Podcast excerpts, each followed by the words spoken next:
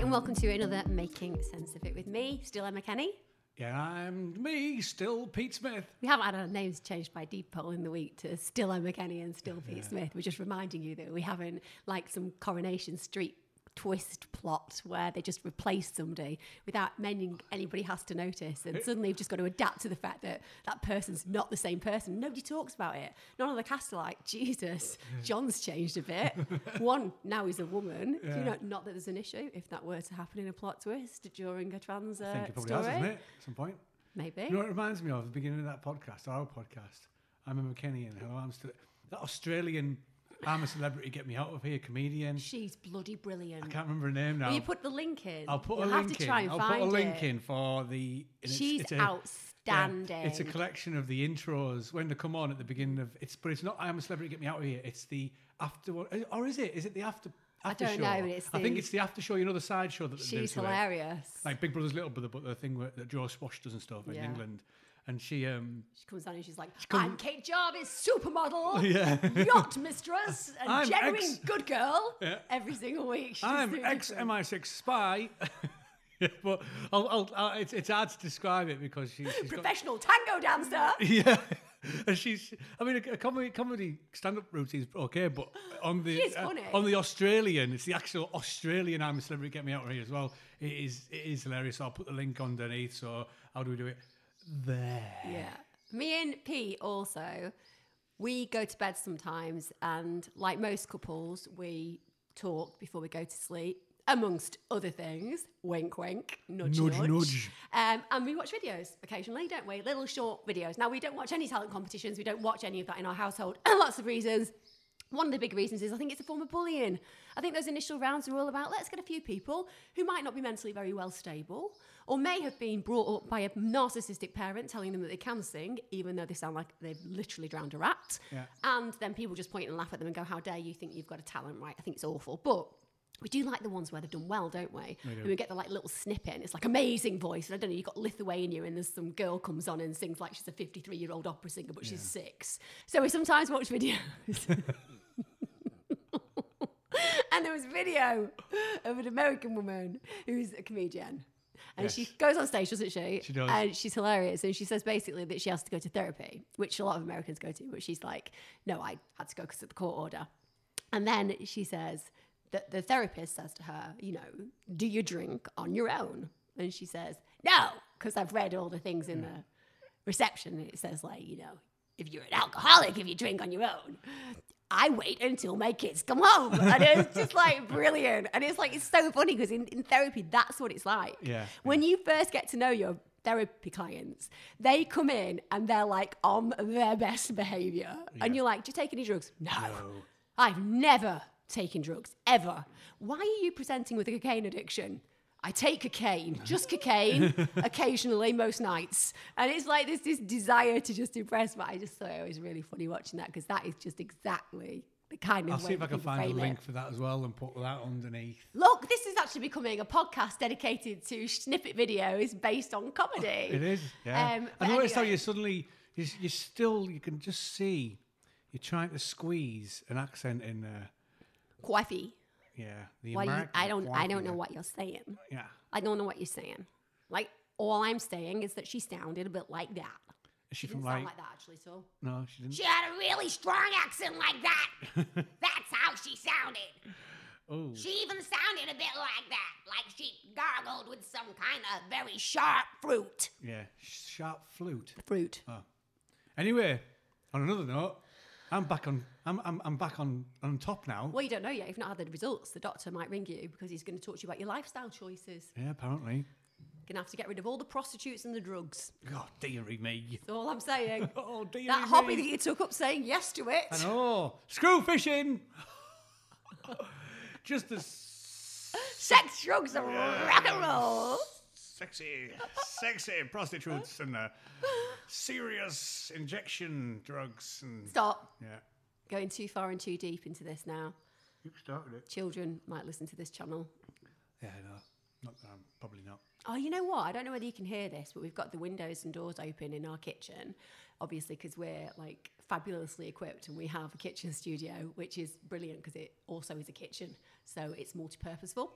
And we can just hear all of the birds singing outside. We've had one of those nature weeks this week, and I wanted to start off with this because Pete's very, very, very intoxicated with our garden, which is lovely. We really didn't have a garden before at all. So we had like a 10 foot garden, didn't we? And we never went in it. It was just like there. You'd see it through the conservatory. It's falling to bits. Yeah, the conservatory was falling to bits too. Most of my house was falling to bits, if we're completely honest.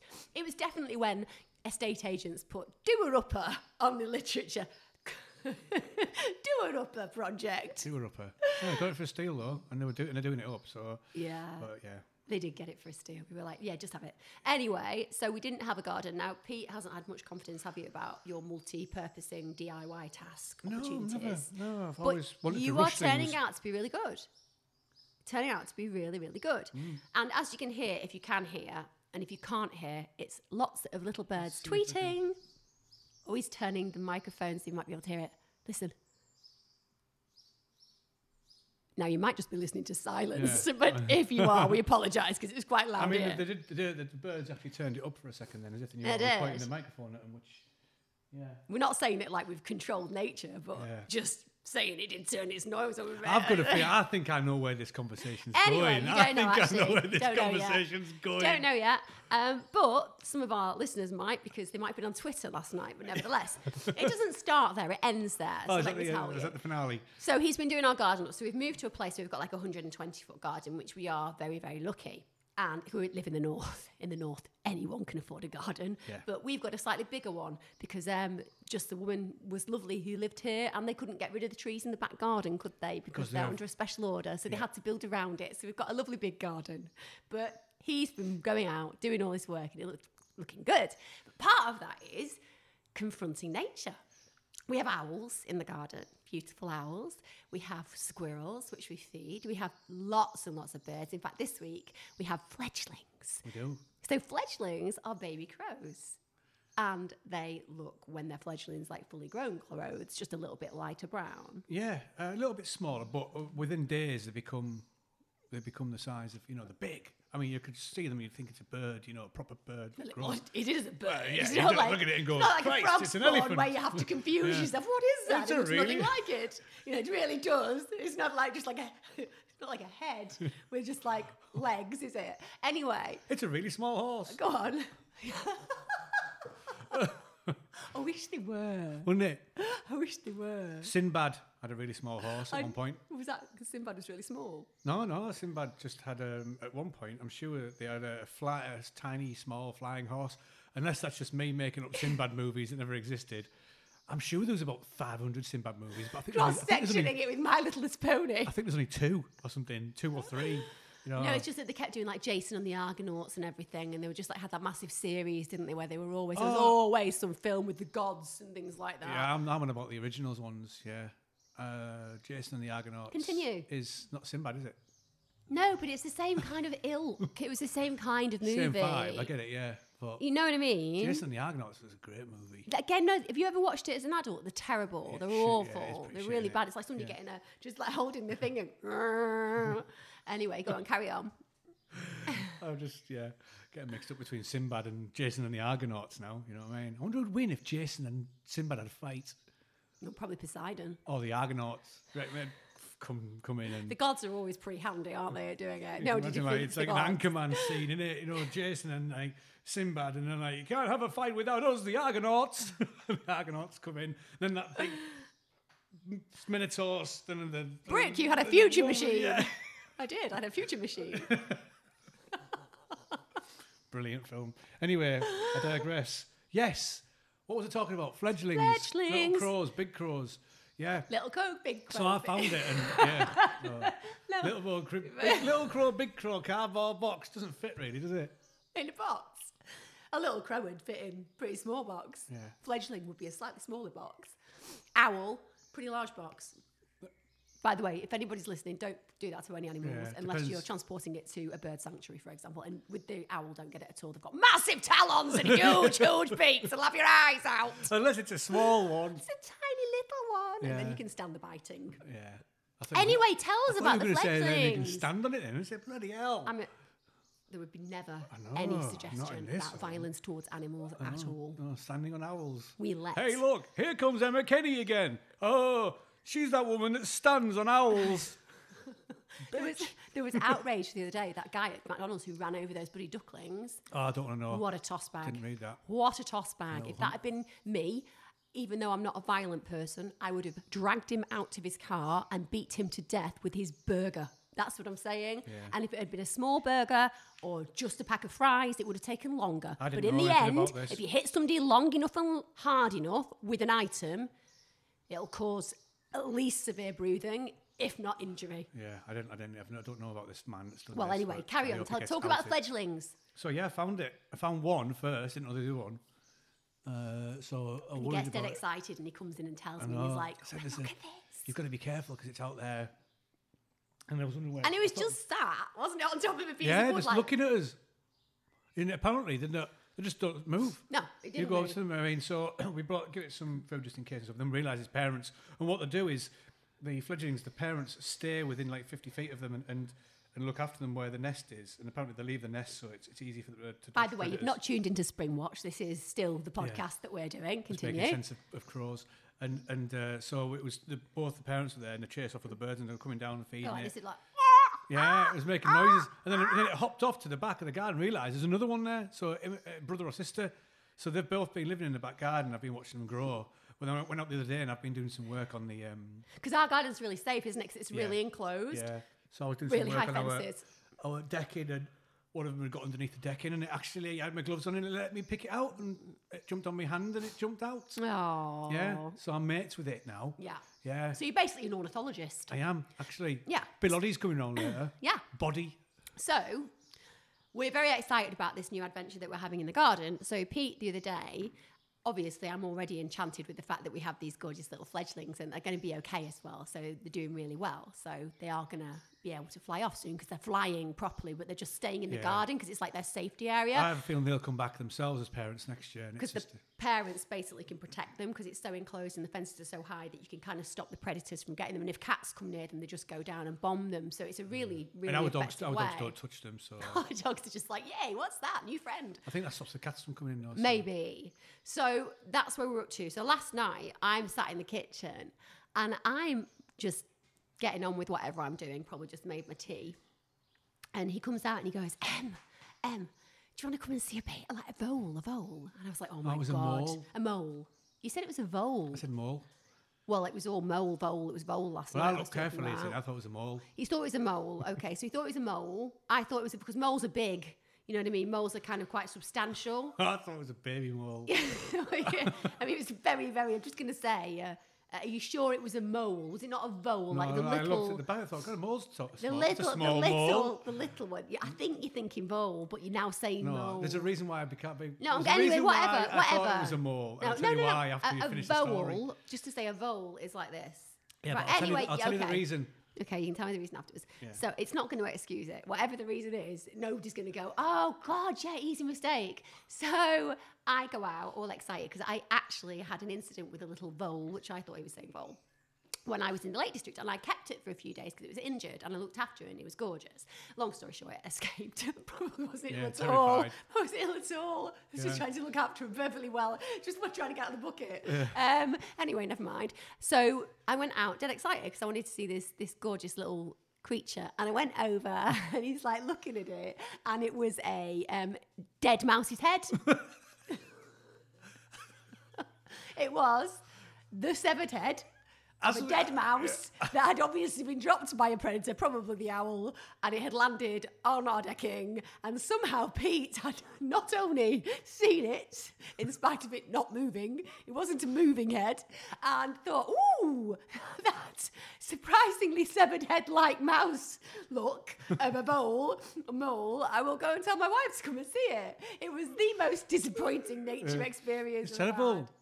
Terrible, really. It's just because I looked at it and it was just sat still, and I was like, It was that Yeah, it but the way it's sat I was like, anywhere. It was not sat. it was glued was to the deck. Yeah, it was just a head. It was the position. Perfectly it bitten was- off it and spat out. Closed. Yeah, that's what I it- thought was a mole. But I thought.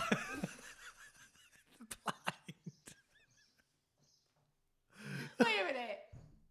This is your reasoning. no, the, the back end of it tapered off like a It little mole. taper off. I didn't need any more than walking over to look at it to go, it's a dead head of a, of a mouse. It was clearly a mouse. Yeah, well, as we got closer to it, I was like, hang on a minute, that's not a mole. that ain't no mole.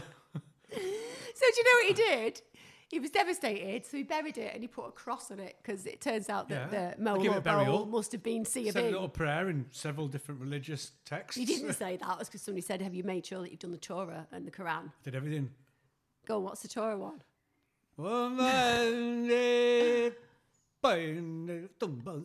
It's not a bloody Native American, the Torah. the Torah is Jewish. All right. There you go. Ashkamashka. That's Jewish, isn't it? I Ashkamashka. I want to don't know. apologise to any Jewish listeners. And the Quran is, I have no, idea, the, I have no idea of the Quran. And when it's, you know, So, Church of England, lost with that one. so you Dear did. Jesus, welcome to the world and bye to the mouse. I Big, haven't- the big question is: Is there a head of a mouse in heaven somehow was snuck through? well, yeah, I know, yeah. Oh, guys, guys! I've got there's it. a mole! Come look at the mole! Go look at the mole, everyone. oh, it's not a mole. How is Like the, that crawling along by its whiskers. God's there. God's like, "Wha- how has this severed head of a mouse managed to get by? Hang on a minute, this can't be possible. He's, he's not Christian. Hang on a minute. Oh no, no, no, no, no! He's definitely got in. He's had a he's had a proper funeral. He's a prayer's been said. The mouse is in. mouse is like that. That's what it looked like. So oh, bless it. I did, you know, I, I didn't, I didn't stroke his head or anything. You know what I mean? Well, anyway, I'm, that's all I'm saying. That's that's what's happened. So that's been my experience of nature this week. It's been a funny week this week. I've been a bit pissed off the last few weeks, actually. Mm-hmm. I've been feeling annoyed about things. Things have been annoying me. Do things annoy you guys at home? I'm sure they absolutely do. But what I think annoys me most is just people. Yeah. humans. just a lot of people. Not like you guys listening. You're all excluded because you like joining in our kitchen, and that's because you are all the same mindsets as us. But genuinely, some people absolute dickheads? That's the correct terminology. And to anybody who gets in touch with me on my channel and goes, "Oh, why are you not professional during your podcast?" It's because it's not a professional podcast. That's why. And guess what? People who work in the day as a salesman don't go home and then try to sell their family the saucepans and the food that they've bought. It's just not done. You're not the person you are all the time. It would be really sad if you are. And also, it's a bit like people who expect doctors to work all the time. You know, you go to your mates who's a doctor, you don't get them to lie down and diagnose whatever that rash is. It's just not done, is it? It's the same with this podcast. So in this podcast, it's my safe place. Yeah, and my safe place says I can call people dickheads. Yeah. Germaine Greer. She's just a prick. Yeah, I know. Do you know what's really sad about Germaine Greer, apart from the fact that she's a prick? What's sad about Germaine Greer is she was one of my idols when I was growing up. She was one of my idols. She was she was always a little bit left field. Mm. She always had a mouth that maybe took her in a slightly Katie Hopkins-ish but feminist perspective, Yeah. where you'd always be a little bit like, "Ooh, Germaine," you know what I mean? A lot of men aren't like that kind of thing, Germaine. You'd feel that way, but at the same time, you'd then think to yourself, but you know what? Here's a woman speaking out for being female, being proud of being female, not taking any shit. And when I was growing up and working class girl, I was looking for my aspirational role models, and I didn't have many. Like Maggie Thatcher was not my aspirational Yeah, role no. model. I'm, don't, I'm not gonna, you know, I, I'm not, as you know, I'm I'm not Tory, so. My, me and Maggie would never have got on. Do I think I have respect for Maggie Thatcher? I have absolute respect for a woman who gets that far in power. Yeah. You know, she had to cross a lot of bridges. She had to work with a lot of pricks. Yeah. And the point is, nobody can take that away from her. So respect to her for that. And I'm sure she was a formidable woman. She's the kind of person I'd probably have liked for a gran because I wouldn't have had to agree with the position, but I bet she'd have been pretty informative and interesting and Yeah, yeah, yeah. intriguing with stories. But nonetheless, we would have completely disagreed about the way that we felt on politics. So I didn't have that kind of connection. And somebody like Germaine, apart from like the icons that I had um, over in America, like Oprah, for example, or looking back at the suffragettes, or as I always say, Jane Eyre was a big Yeah. role model for me, like learning that women of a certain era who really didn't have any equality could still strive for it in the books and almost take the mick out of men in the books. You- Not that I have an issue with men, as you know. Oh yeah. no. I love men. I think men are fantastic. But she was certainly somebody who gave me that kind of parable of narrative being where I could just t- tell my story and be proud of who I was. And then I worked my entire life with people who have had very, very difficult circumstances. And that's meant that a lot of the work that I've done has been with abuse survivors. Nature of being when you work with young people, particularly, Yeah. you come across a lot of people in therapy as young people because of an abuse. Because actually, a lot of young people shouldn't have mental health issues because of the fact that their lives should be nice, right? Yeah. So a lot of the kids that you get sent are the ones who've had really awful times, and a lot of that is around sinister abuse. Yes. So my experience has always been these individuals do not choose it. My job is to help them find hope. And as you grow older and you start doing a bit more private work, and you know, you might be doing things on TV or documentaries. So I've done documentaries with rape victims. That starts to change and shift your understanding of impact of trauma, how people survive it, and all of those things. But there's always this fundamental. Oh my god! Tide, Kenny! Oh, we're right in the middle of something then.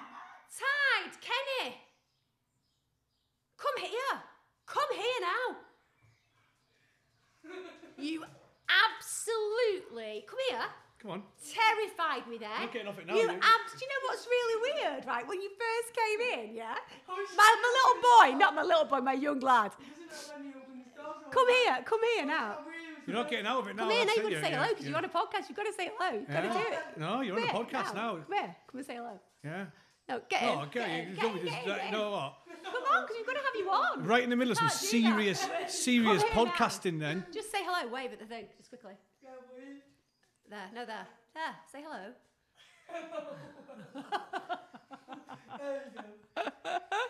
We're talking about Germaine Greer, and he just literally ran into the podcast. Anybody would think we were doing this in a kitchen. I know, yeah, God. I Trying to can't think that our, believe- our, Do you know what? it child. doesn't matter how professional you try to make things. I know. Children have no boundaries. No. In he comes. I mean, the, right in the middle of a real serious, important. deep possibly, moment. Possibly one of the moments that might have been remembered from my career in years to come, or if something This- awful happens to is me. Is this podcast turning into the Archers? Po- you just need your cordial with ice. Anyway, Germaine Greer's a modern feminist, but she's somebody who said that all rapists need to kind of man up and get over it a little bit because it's only a penis. Rapists or rape victims? Rape victims need to get over it a bit because they shouldn't be horrified by the fact that they've been raped because it's just, as she said it, an F U C K. Yeah, they get, they get up. They do get beaten up, but also non consensual sex is rape and has traumatic implications. Do you not agree? Shout it, please. Yes. Yes. He agrees. So, one second. coming- Tide, you're going to have to go out the back way again because he snuck in the front in the back way. Otherwise, you'll have to go out the back way again because he snuck in the back way again. Just so the cats don't get in. He absolutely terrified me. All I could see was like this head shot like coming through, and it looked like you know, like like a little child first of all, because of the kind of sunlight. Yeah. And I was thinking that's not a person who like should be coming through our back gate. I just thought it was some random. That would have been so funny. Yeah. No, my mum started back and I started to run away. so she stopped, but Go Yeah. around the other side. Going to go on the side again. sadly, Come on, off Love your you. pop. Bye, Baba. let me know when you're done. I will do. Thank you. Pleasure. Over and out. If that isn't keeping it real, I don't know what is. it is, it is. It's what it's all about, this. So anyway. Go on, right in the By the middle way, here. he should be at school, but he's been to a dentist appointment, so he's not gone back to school. Just to say, that's why I have a child here. He's perfectly well. He just had Yeah. an appointment. Anyway, so Germaine was one of those people who was stood for something for me. She was like an individual that I really felt encapsulated just the power of being female, and she was unapologetic and she was powerful.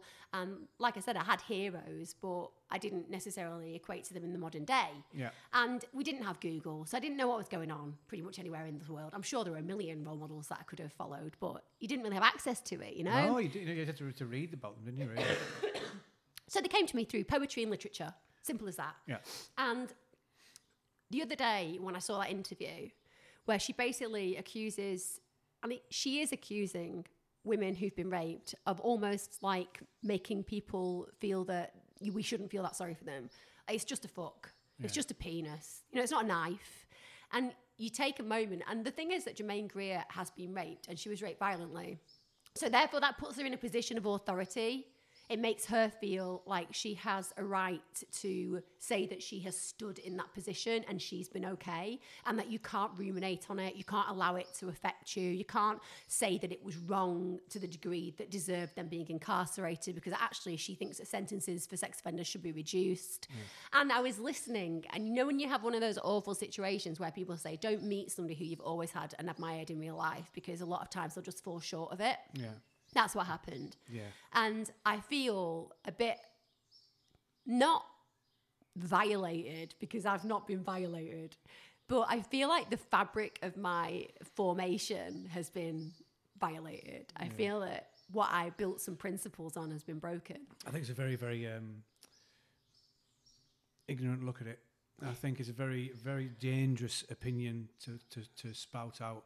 And it, I know she has a book coming out, so I don't know whether it was More some, PR, isn't it? some sort of, you know, really low version of PR or bizarre way of I think she thinks PR it. stunt. Yeah, I think she thinks it. Yeah, I I- know, but the PR company would have been jumped on that and said, "Say that," because it'll make people buy your book. And I just think it's a stupid, very stupid thing to say.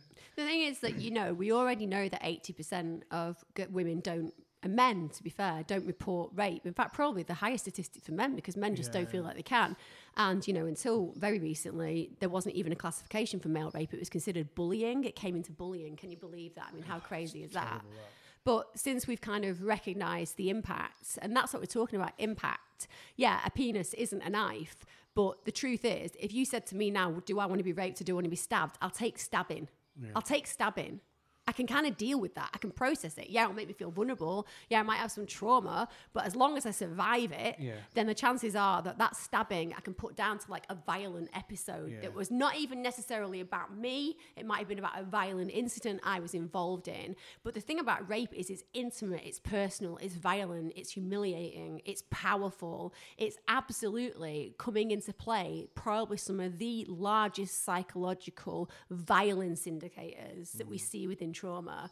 And the idea as well that a woman who gets drunk and then a guy has sex with her, even though she's saying no, is less of an issue than a guy, for example, who drags somebody down an alley. Now, the problem there is what you do is you pit two entirely separate incidents and you place them in the same category. And then you say, oh, well, that one's clearly worse. Well, number one, actually, statistically, no, it's not.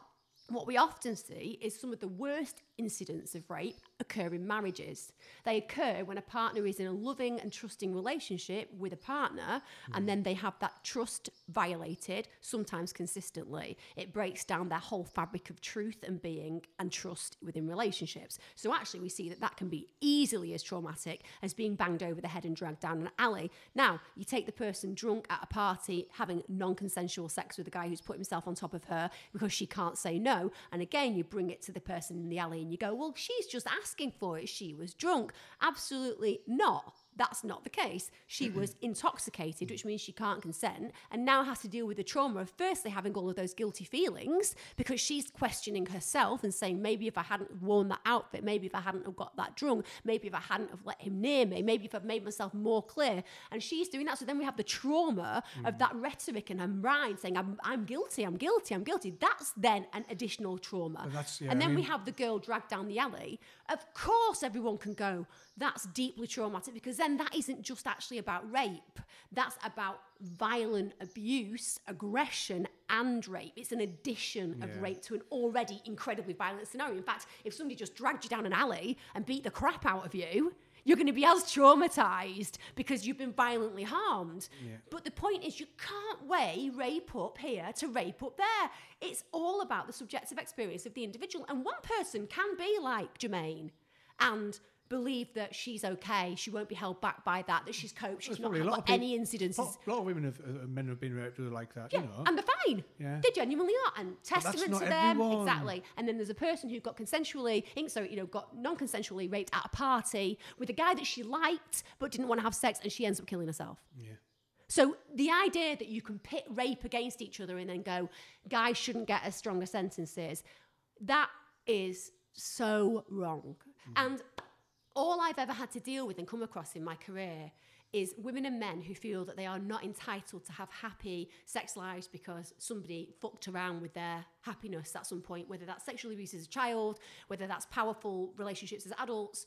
And you sit there, and my job is to help them see that they can reclaim their power, that nobody has the right to allow them to be held back by those experiences. And that's mm. bloody hard.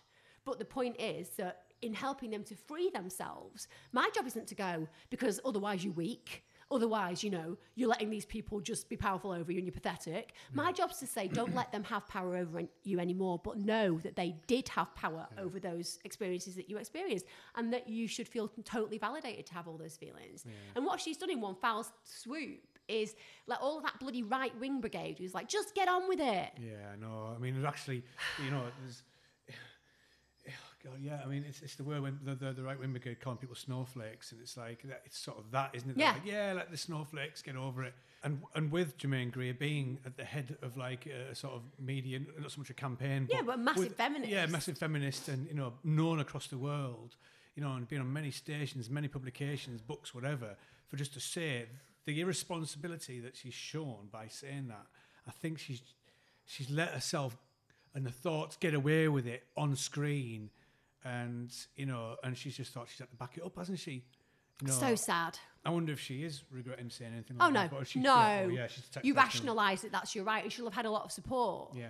It's like even though I put Germaine Greer as a prick on my wall, most people were really positive, and then some people were like, "I can't believe that you're saying such a negative thing about her." And it was like, well, actually, I can't say what I want to say because just- if I said it, it would offend children and it would offend quite a lot of anymore. people. Not that I had time for. No, I haven't, really, and it's really sad.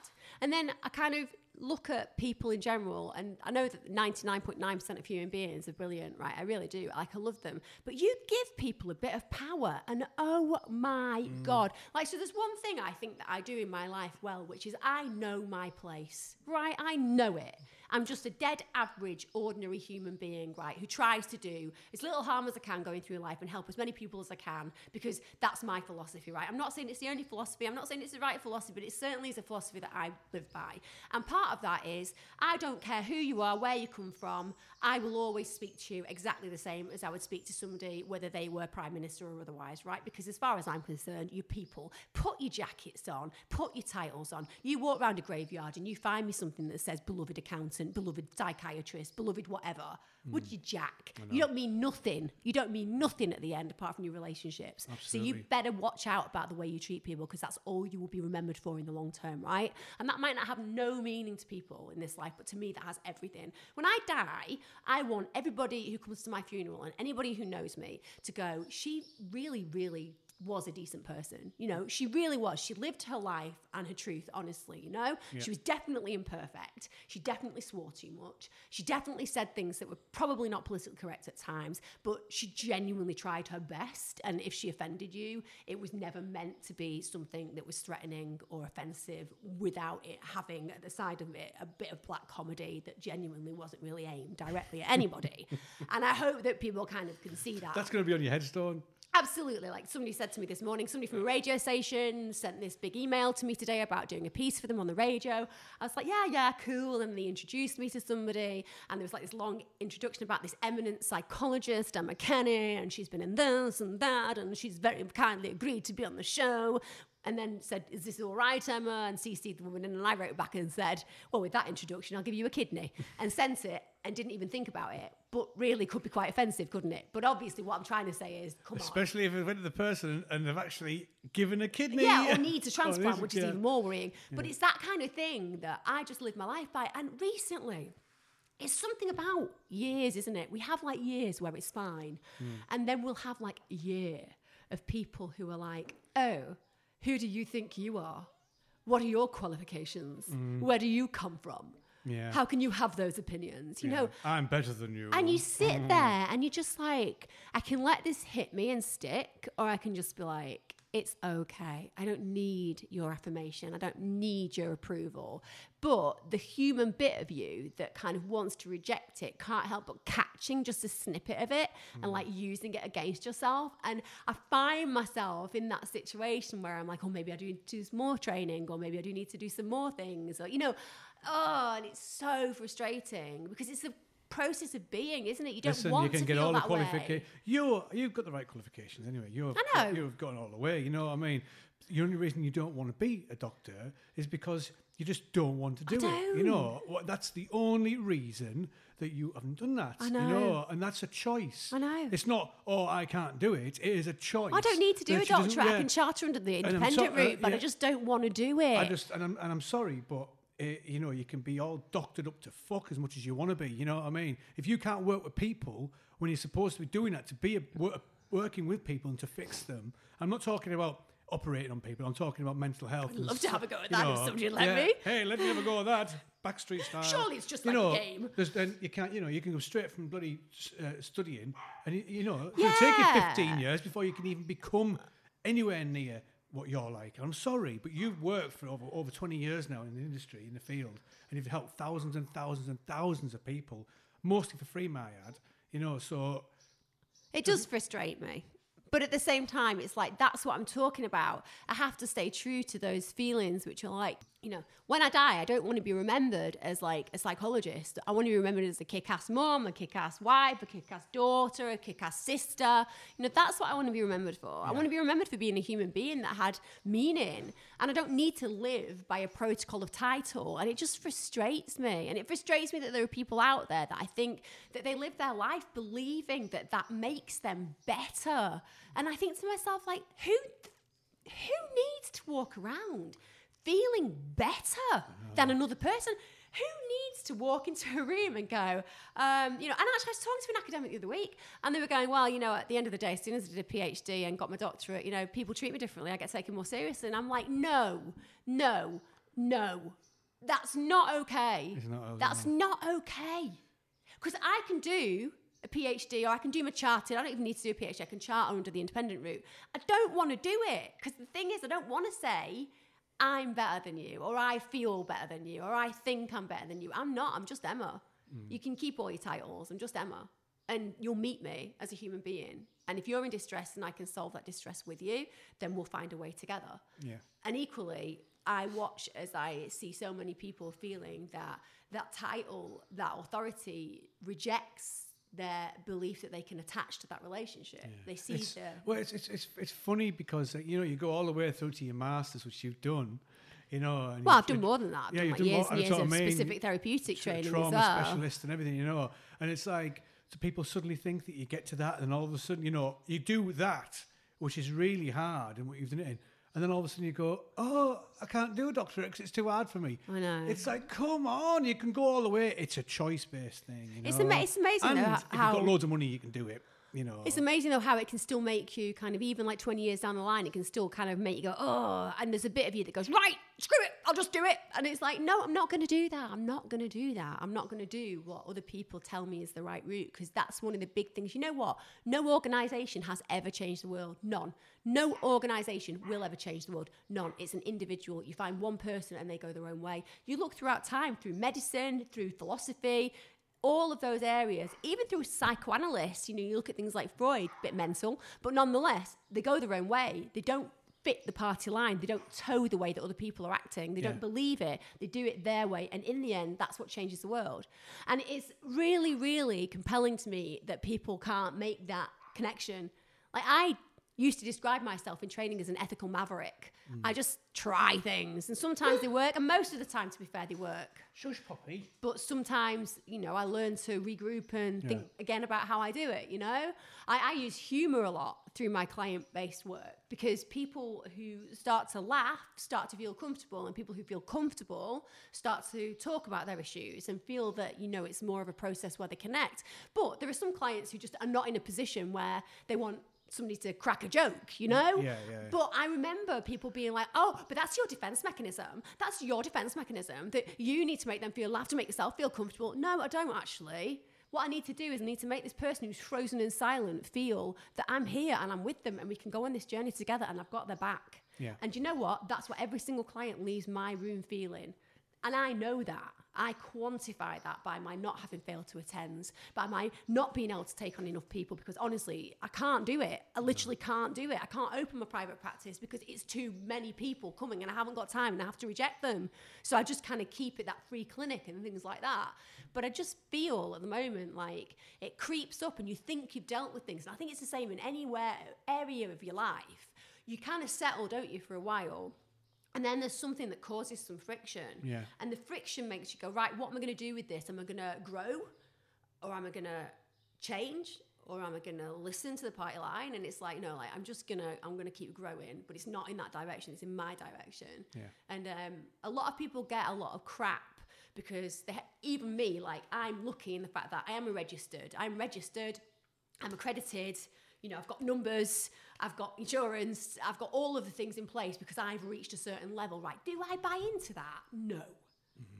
Do I think that makes me better than the woman I met yesterday who's doing like life coaching and stuff with no qualifications at all? No, because she's amazing. The girl I met yesterday, she's an amazing woman. She's one of those people who's just a natural healer. You can just feel to be around her. She's not going around going, I'm ABC. She's just going, I want to help people. I want to change the world a little bit. And you're thinking to yourself, the minute that we create that divide, and what we say is, well, it's because the person coming to see you needs to know that you're safe. I appreciate the fact that you need to be a safe practitioner, but how do we know anybody's safe? Surely it's the individual attending that makes that call. Hmm. So whether you've got a qualification or otherwise, what really matters is as a client, do I get it? Do I feel it? Do I connect with it? Do I feel that you're going to take me on a journey that's going to be safe and good? Yeah. And we're going to get somewhere? And if that means that you are, then let's do this. But equally, if you've got all the letters after your name and you're Yeah. a professor of ABC and I walk into your room and you don't have to speak to me, it's not going to go anywhere. Yeah, I also think you know there's a little bit of I think some some some. I mean, not all academics, you know what I mean. But some of these academics that you come across, I think they're actually scared of you for the fact, not scared of you as in like you know the the level. I think it's because you can actually you've got you can communicate not just with them, and you can communicate in their way, but you can also communicate with the normal person. Uh, I say normal person, as in somebody who isn't an academic, you know, person on the street, the clients. You know, you can you can communicate with them, but then you can also.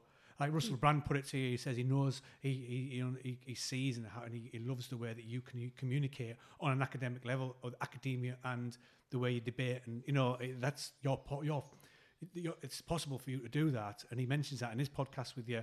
He chats about that, but then also being able to communicate with all the way down through, you know, different levels of academia through to normal people on, on the street, you know, like the clients and stuff like that, and be able to fix them. That's that can I think that can scare some academia can only speak in that way, think that they're better, but then they realise is that you. I don't know. I just I just find that Because I that's speak common sense. Do you remember Well, there we go, yeah. Because she bloody Yeah. keeps co- speaking common sense. what accent's that then? It's a very annoying person on Twitter. Hello, I'm I'm Emma Kenny. Oh, that's that the lady who can speak. And I'm Prince Charles. Ah, that's the lady who can speak common sense. I remember reading about Gandhi when I was younger, and Gandhi used to hold like Good actor, him. I used to, um, so much like, you know, he used to do free meetings where people would come and ask for advice. And this woman turned up and said, um, I'm worried about my son, he's eating a lot of sugar. And Gandhi said, she said, can you tell him to stop eating as much sugar as he is doing? And Gandhi said, go away and come back in three weeks. And so she went away and came back in three weeks. And the son went up and he just went, stop eating sugar. And she went, why did you wait three weeks to tell him that? He said, because three weeks ago I was eating sugar. And he learned to communicate on the oh, level of the people that he worked that. with. So the thing about Gandhi was that he always tried to communicate in a mode that worked for the person that he was communicating with. So he would follow and empathise with that and kind of be in their shoes. And that was a really way of affecting kind of peace. And that was one of the reasons why he was such an excellent communicator. I think I need to watch that movie again. Yeah, It's been a long time to watch Gandhi. I've not seen it. I mean, what a phenomenal man. I know, but everyone's got their own viewpoints and skewed perspectives of everybody, haven't they? Like people look at people's lifestyle choices or lovers' choices or sexuality mm. choices, and then kind of try to cloud whether somebody was brilliant at another mm. thing or another thing. And Well, it's it's- like it's weird how we try to discredit people Yeah. just through their difference. Well, the Dalai Lama, look at him. He's he's just you just look at him and you can you can just see peace in him, peacefulness, you know. And he's just I don't know. It's just some people just you know ooze it. I know it's weird, isn't it, that people can just like have that spiritual being and that Yeah. connection with the world. Well, I think as, as uh, we've mentioned this before on this podcast, and it's like, I don't know with, with the age thing with me, I've uh, you know I'm now the acupuncture sort of stuff. I mean, I'm calming, you know, uh, feeling a lot calm, but I think I'm starting to fall in love with the world a bit more. You know, the gardening, the Well, that's mindful nature, practice. You know, I feel like I'm like I don't know. Dead I'm, nice. I'm experiencing a bit of a an awakening, like I mentioned before. We say existential, Existential crisis. crisis. But I think it's an existential awakening, you Yeah. know. Um, and you go The through a bit of a crisis to get to that awakening, maybe. And I'm just Yeah. feeling like I don't, sc- I don't, I don't think I'm scared of death anymore, or scared of of of what's to be, and you know, and my brain's opening a bit more about certain things, and I'm looking and enjoying, and the touch, the smell, the the, the feel of things. You know, it's, you know, I don't know. Mindful practice though. Getting out in nature and just being with nature is like a major connection Oh, yeah, it really is. yeah. it kind of reminds you of how tiny you are. Like we all sat Yeah. around the table so i have um, my family round quite a lot. Actually pete's mum and dad are coming this weekend so we'll be talking about that next weekend next week sorry. Um, but i have my family i'm quite traditional in the fact that i like having my mum and dad around and extended family like on a sunday. And they were around on sunday we were all sat around the table and my dad was just trying to conceive the fact that you know for every grain of sand on in the world there is like a universe. And he was just going i can't and he was just like and you sit there and it tries to Thinking expand your it, yeah, mind. you think but, about like a but that's, that's what you're saying. It's that like it's that connection of being. It's that sense of and that's the thing. That's that actually nicely goes back to my frustration. My frustration is you are like not even a beginning of a breath in life. Mm. You are not even an inhale. Your massive meaning to you has it's got such little reference for this world. You know, you might be one of those who, like Bill Gates, is transformative, or Louis Pasteur, or mm. you might be somebody like Nelson Mandela, and your name will go down in history, but you will still be fleeting. You will still be fleeting. One day we will be the dinosaurs of our age.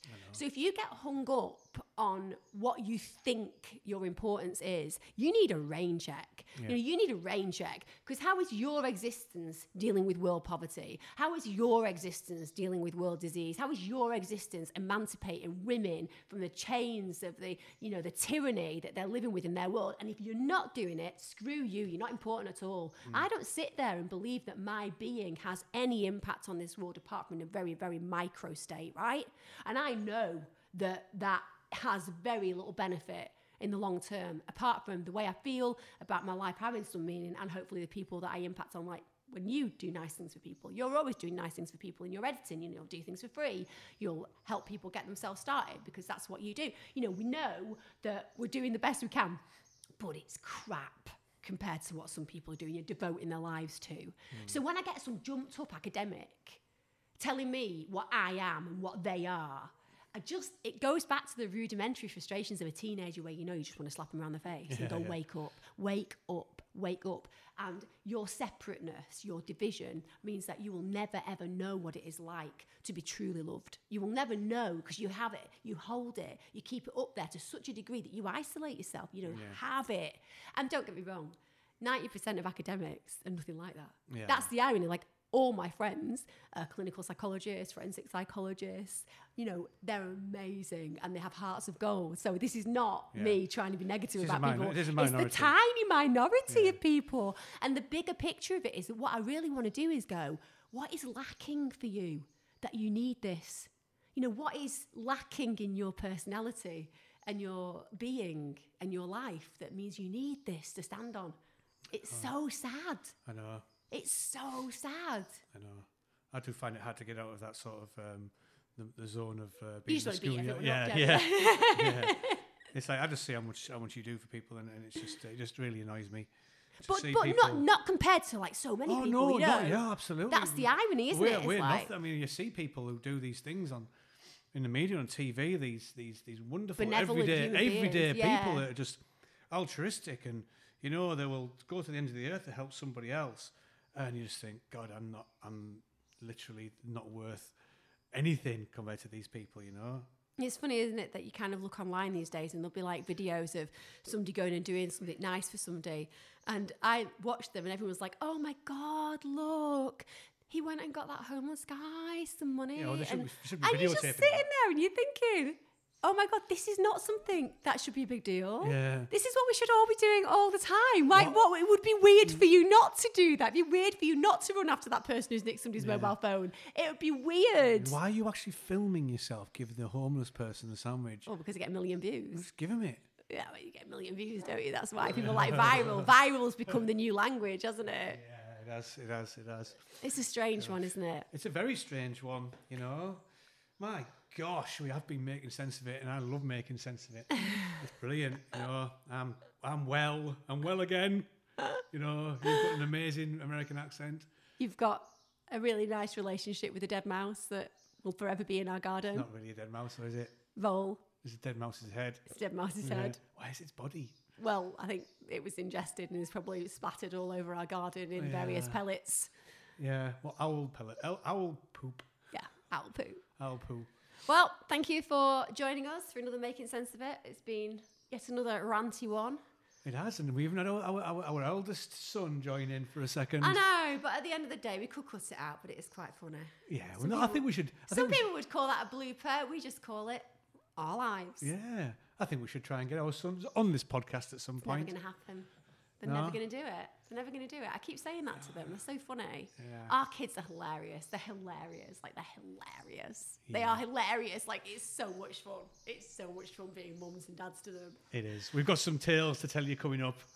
We're a fit family now, and Oh, we've not even covered that today, have we? no, I think we could talk about the next podcast. That you know, I think we could talk about how we're all working out together as a family. We are yeah. called to batter Yeah. together. Some people go for walks and stuff. We do full hardcore hits. I look like some 1970s mum as well. I'm wearing like these really like awful little shorts and stuff. And I don't think they're awful little shorts. I think they look great in them. But also, just to say, this isn't the same red and white t-shirt as the one you've seen before because I keep saying I keep wearing red and white t-shirts of some sort, but this is actually a new one. Yeah. Yes. Oh, yes, it may look exactly the same as all the other t-shirts, but it is a new one. So just to make it clear that I do clean. I've just realised I've come as a hobo today. Hey, you're rocking it, kid. You reckon? You're rocking it. I've shaved me. I've trimmed my beard, but I've got hobo hair. Thanks for joining us, guys. See ya. Be happy.